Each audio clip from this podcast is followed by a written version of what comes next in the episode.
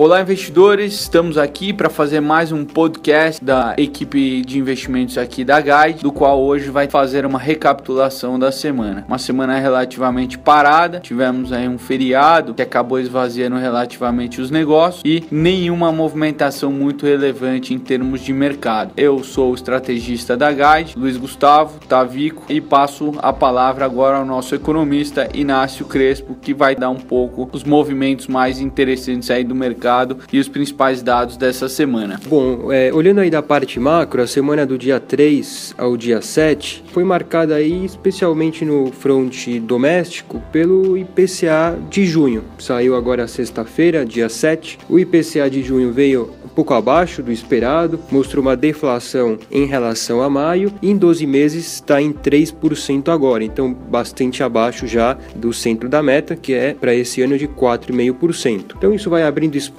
para que o Banco Central possa continuar cortando juros. O mercado, aliás, começou a precificar uma probabilidade maior do Copom desse mês, da decisão de política monetária do BC desse mês, cortar em um ponto a Selic. Se isso acontecer, a Selic vai de 10,25 para 9,25. Bom, do lado externo, eu diria que o destaque foi o relatório de empregos nos Estados Unidos, saiu também no dia 7, agora sexta-feira, mostrando aí um desemprego ainda bastante baixo, uma criação de vagas acima do esperado. Então, os dados, de modo geral, bastante positivos que corroboram aí a perspectiva de um Banco Central americano aos poucos subindo juros por lá, e isso tem feito, aliás, o dólar se fortalecer ao redor do mundo. Do lado aí da economia, acho que esses foram os principais destaques. Então, como vocês podem ver, os dados mais importantes aí saíram na sexta-feira e o feriado do Dia da Independência na terça-feira acabou esvaziando bastante os negócios no início da semana. Então, a gente teve uma movimentação um pouco mais forte mais para o final da semana e agora é se concentrar nos dados da próxima semana. Voltando aqui a mercados aqui no Brasil, então só para finalizar, a gente teve um Ibovespa aí próximo aí do 0 a 0 de uma semana para cá, o dólar também bastante de lado, sem uma direção clara e no mercado de juros, como eu comentei, o mercado precificando um banco central que se aproxima aí de mais um corte de juros.